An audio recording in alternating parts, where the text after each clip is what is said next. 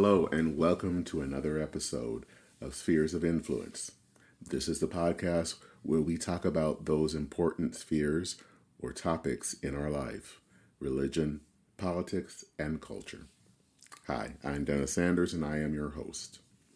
Before we uh, get into today's topic, uh, just a reminder that if you can, please leave a review or a rating on whatever um, podcast platform you um, listen to.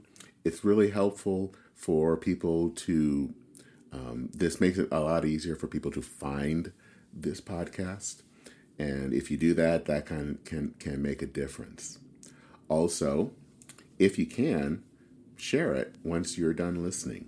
There might be someone that may be interested in hearing um, a viewpoint that they haven't heard before. Finally, I have um, created a, um, basically it, it's a way now to accept donations.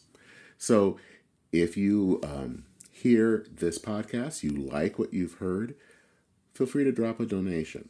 Um, it does help in some ways, and I'm not pushing uh, for it, but I do want to put it, make it available um, that uh, donations are accepted and and also welcomed.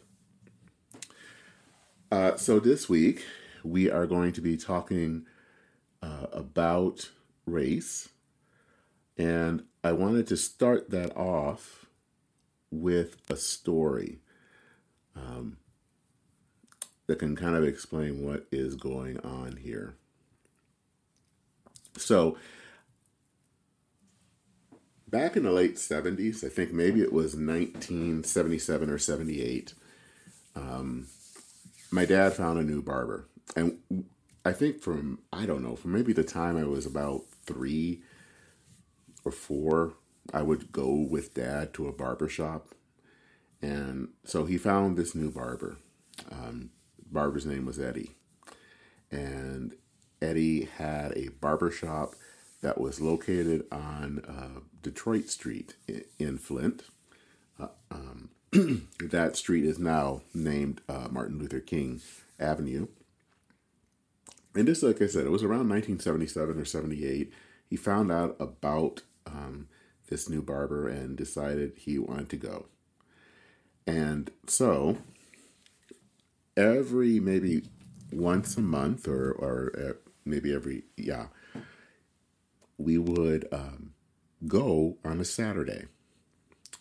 And there was a little bit of a problem there because he would go on a Saturday, but that meant I would have to get up like around five thirty. And I have to explain, the barbershop opened at seven, and Dad wanted to be there to be one of the first in line. And it was not unusual for uh, someone to already be waiting in their car um, by the time that we got there. And usually by the time we got there was around six. So I had to get up at five thirty in the morning on a Saturday. And this is when I learned at the tender age of eight that I was not a morning person. If it were possible for me to have had coffee then, I would have had coffee. So the doors opened up, and um, sometimes we were the first ones there. And if we were, um, when it was time to um, get up into the barber chair, usually at that age, when I was still seven or eight, um, Ed, Eddie would put a kind of a box um, on the barber chair to kind of prop me up so he could uh, give me uh, a cut. So most times, though, we were not always the first ones there, so we had to kind of wait. And so as um, Dad and I were waiting our turn, I would take a chance to kind of look around the shop. Of course, now this is an African-American barber shop. So, of course, there are going to be copies, at least at that time, copies of Ebony Magazine or Jet Magazine or Black Enterprise. And so you always went through these um, these magazines to read the stories of African-American businessmen and stars and sports figures. One aside, it was always interesting at the, the if you looked at the back of the Jet magazine, there was always basically that month's woman in a swimsuit, which probably was the dream of many an African-American young man back then. Uh, but even though I wasn't gay yet, it kind of didn't really fascinate me, other than there's someone in a bathing suit. Anyway, if you are were seated in this barbershop and you were getting your trim, one of the things that I remember, and as you're seated in the barber chair and you see this on the opposite wall, was this sign. Now, the sign was in uh, simple black, but the lettering was in pink. And I remember that that poster actually stayed up for many years, uh, at least through the late seventies and maybe into the into the early eighties.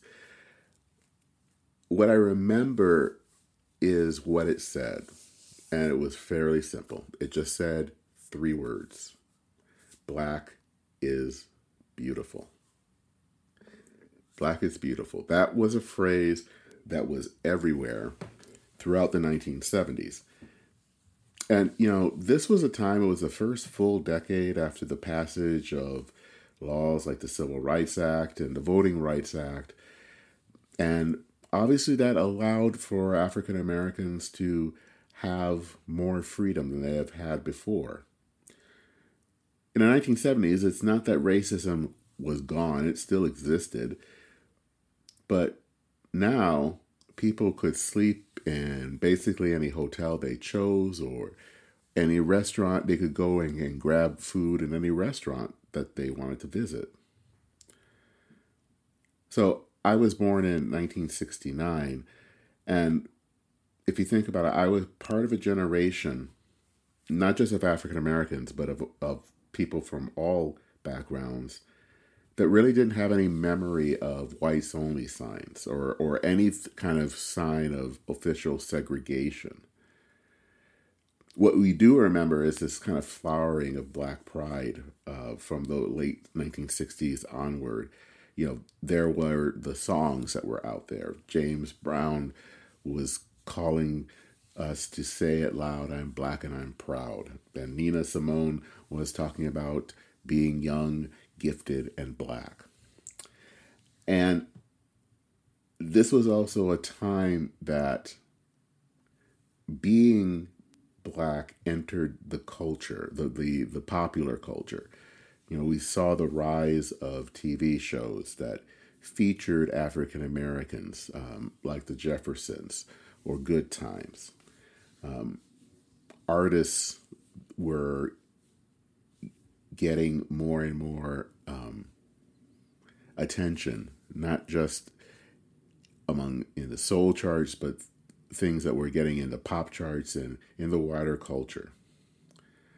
Um, this was, of course, the year, the time of Marvin Gaye, when he um, released his seminal album, What's Going On, which didn't just focus on Black issues, but it did, but it was in many ways focused about some of the problems that, that African Americans were still facing. Uh, Stevie Wonder at that time also came out with a lot of social issues that were general, but yet also focused on issues that affected African Americans.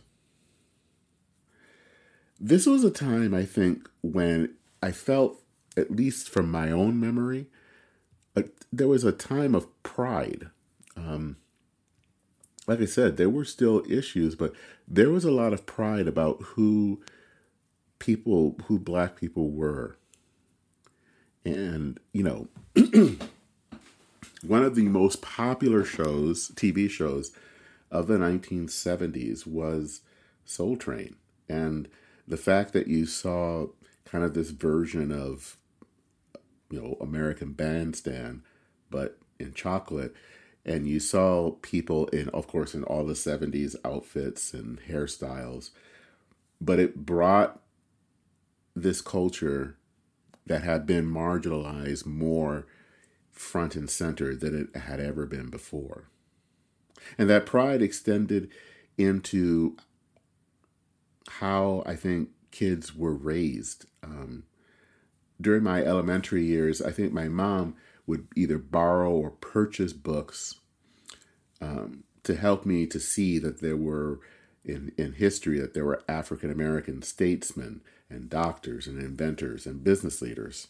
It was there, it was through this that I learned about Charles Drew, who was the discoverer of blood plasma, or Elijah McCoy, who was a, a prodigious inventor, inventor.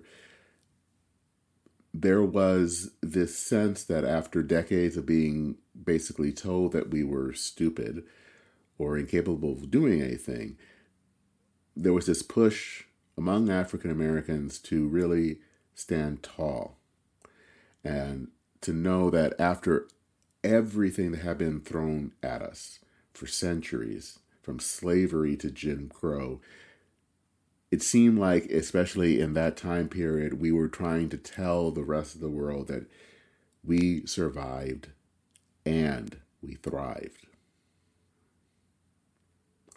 So that was the way that we were talking about things in the seventies. I think it really even persisted into the eighties. But as we look into our modern day, I don't know if Black pride in that way is the name of the game anymore. And of course, when I talk about pride, it's not to the exclusion of any other people, but it is actually talking about pride in who we are. Um, after such a long experience of not being told that we were anything, to now see that we were somebody, uh, to paraphrase Jesse Jackson. But something has changed. Something now has changed. The pride that I saw in the seventies especially and into the eighties has, it feels like that has gone away, and in its place has is victimhood and resentment. And I don't know if anymore people understand that Black is beautiful.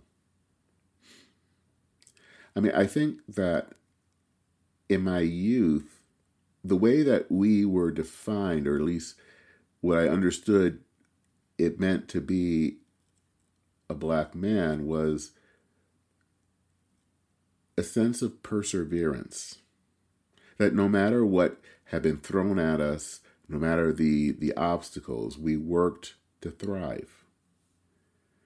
Now, it doesn't mean that everyone who those who had to face those barriers were able to overcome them, but there was at least the spirit to try.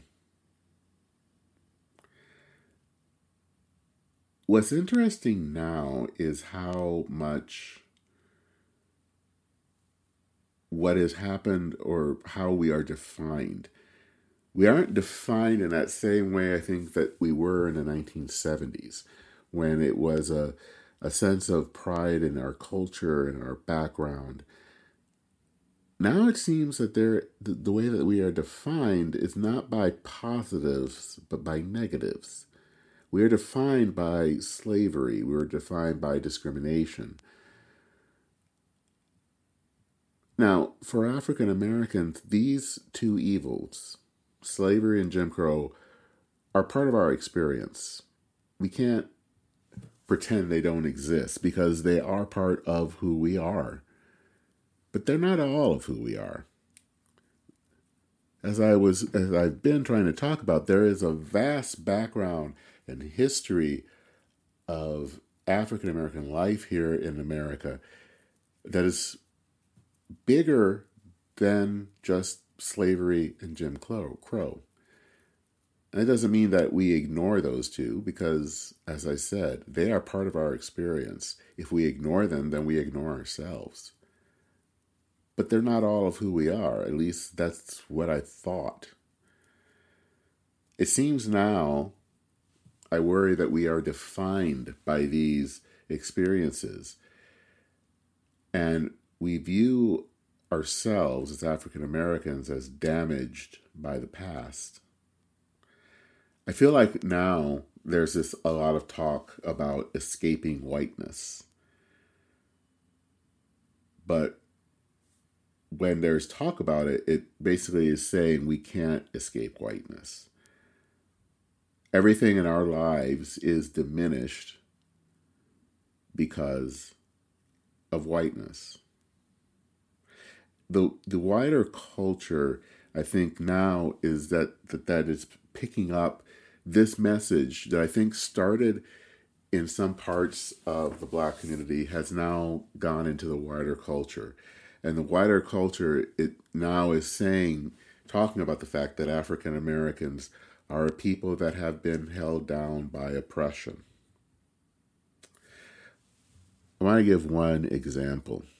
And it's an example actually of, of a, something that I really like. So I hope whoever is listening to it doesn't like think I don't like this. Or that I don't like their, what they're trying to do. So there is this YouTube series that I, I love to watch called Extra History. Um, they are, if you've watched it, basically what they do is they use um, cartoons to kind of tell the story of history. Not just American history, but world history. And it's, it's. I think it's a well-produced, well, um, very popular um, YouTube channel.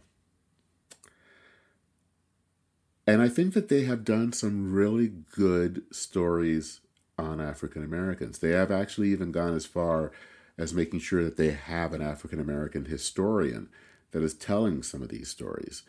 Stories like the Tulsa Um, race massacre. I think it's a story that not many of us, not many people um, know about, and especially now this year at this um, the centennial remembrance, it's important to kind of talk about that. And I think there was an episode that they do that I think is very good. They also um, have done some others that I don't know, I they felt like they didn't highlight as much the positives um, about how these people in some ways broke down barriers. Um, there is this recent episode, and it basically talks about um, several Black boxers um, in the twentieth century. Boxers like Joe Louis and uh, Muhammad Ali. And I think, you know, I was looking forward to hearing this one because there were so many examples of how these Black athletes were standing up to racism, whether it was the Nazi propaganda machine when it was Joe Louis, or protesting against a war that you don't believe is just, such as Muhammad Ali.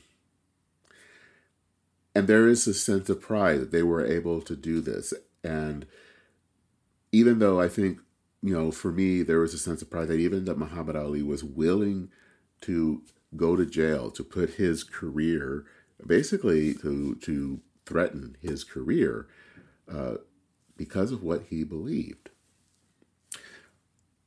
But I sometimes feel how the video is presented, it presents the stories really more with a sense of sadness that these people have had to, or have been basically crushed by oppression.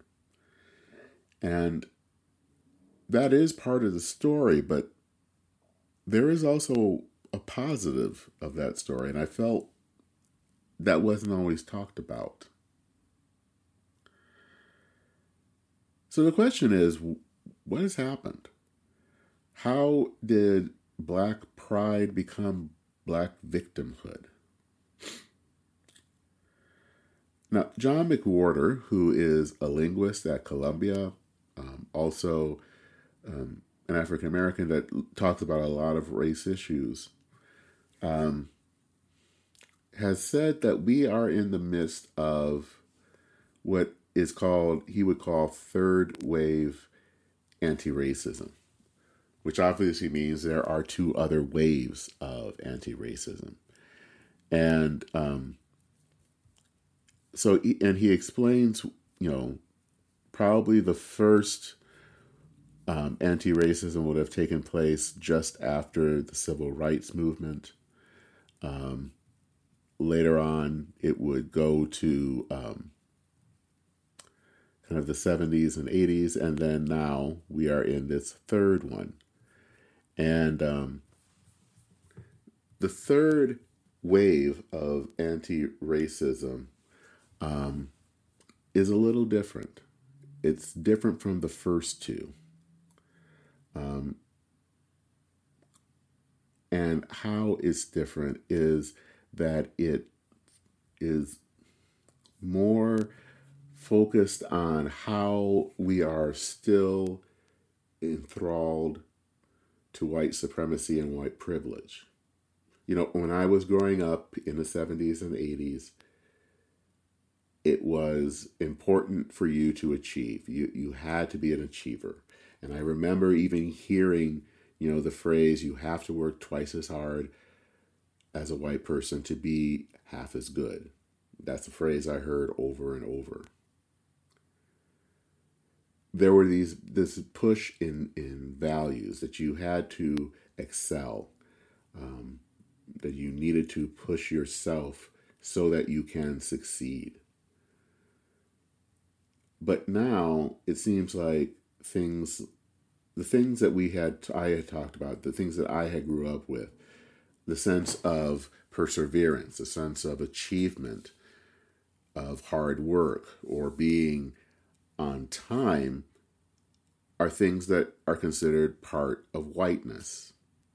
Um, many people might remember the um, the infographic that was put out by the um, Museum on African American History, which was just quite surprising, that it was talking about, you know, what is uh, whiteness and white culture, you know, things such as the Protestant work ethic, or uh, following time schedules, or um, any type of things that, a lot of different things that we would think are just common sense, are now simply viewed as white. And so the things that we have believed were supposed to help us to study hard, to work hard, are now kind of being devalued. You know, African Americans back in my youth strove to define themselves, and, and there was a sense of empowerment.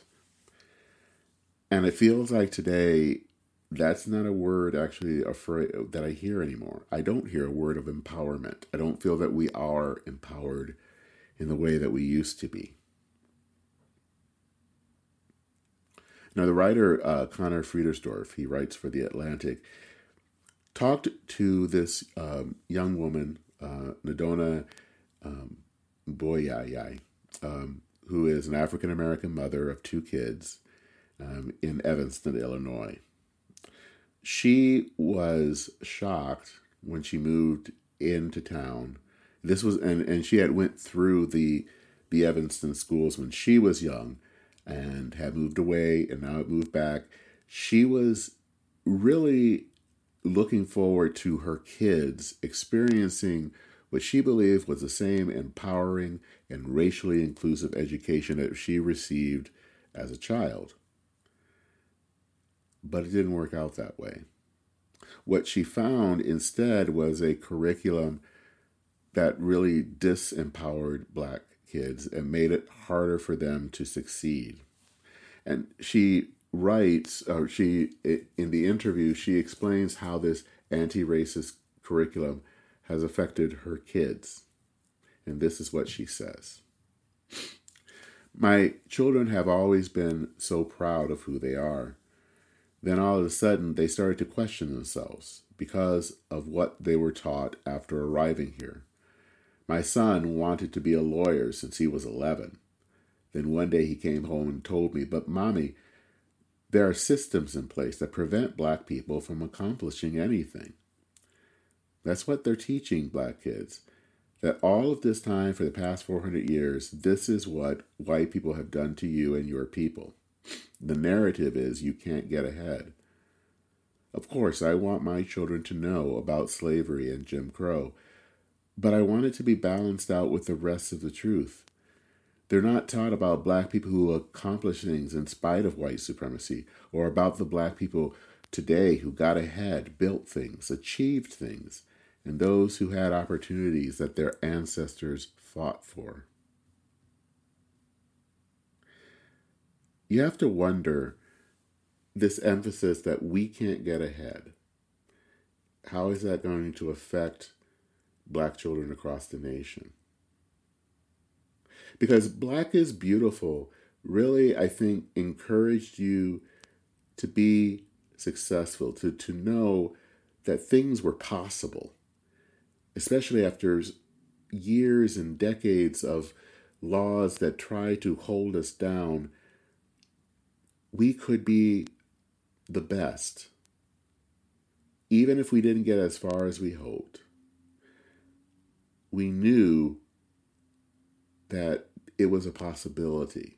And we knew that because we knew of all of these African-American inventors and business people and scientists who broke barriers and they built pride. And I worry about the current generation, that what they are being taught is that they will always be under the heel of white privilege. That they will be taught that they can't be someone that makes a difference in the world and that they won't ever succeed.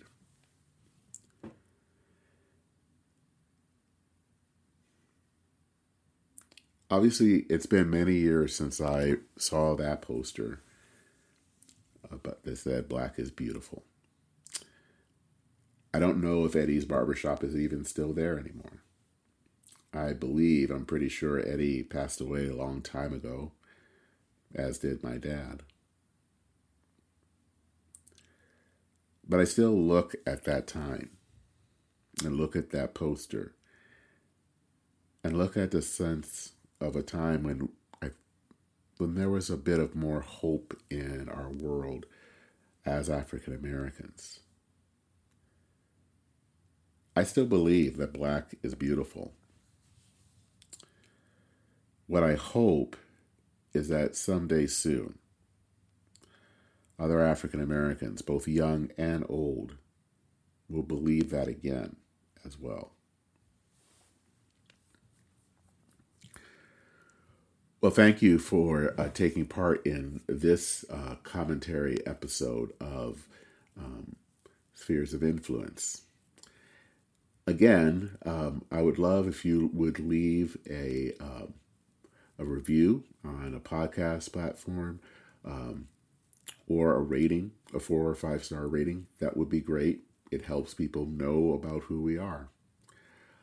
Also, if this is also posted on social media, um, if you are, uh, we do have a Facebook page, um, and I hope that you would uh, consider joining it. And that's also where we try to post some of the prior episodes.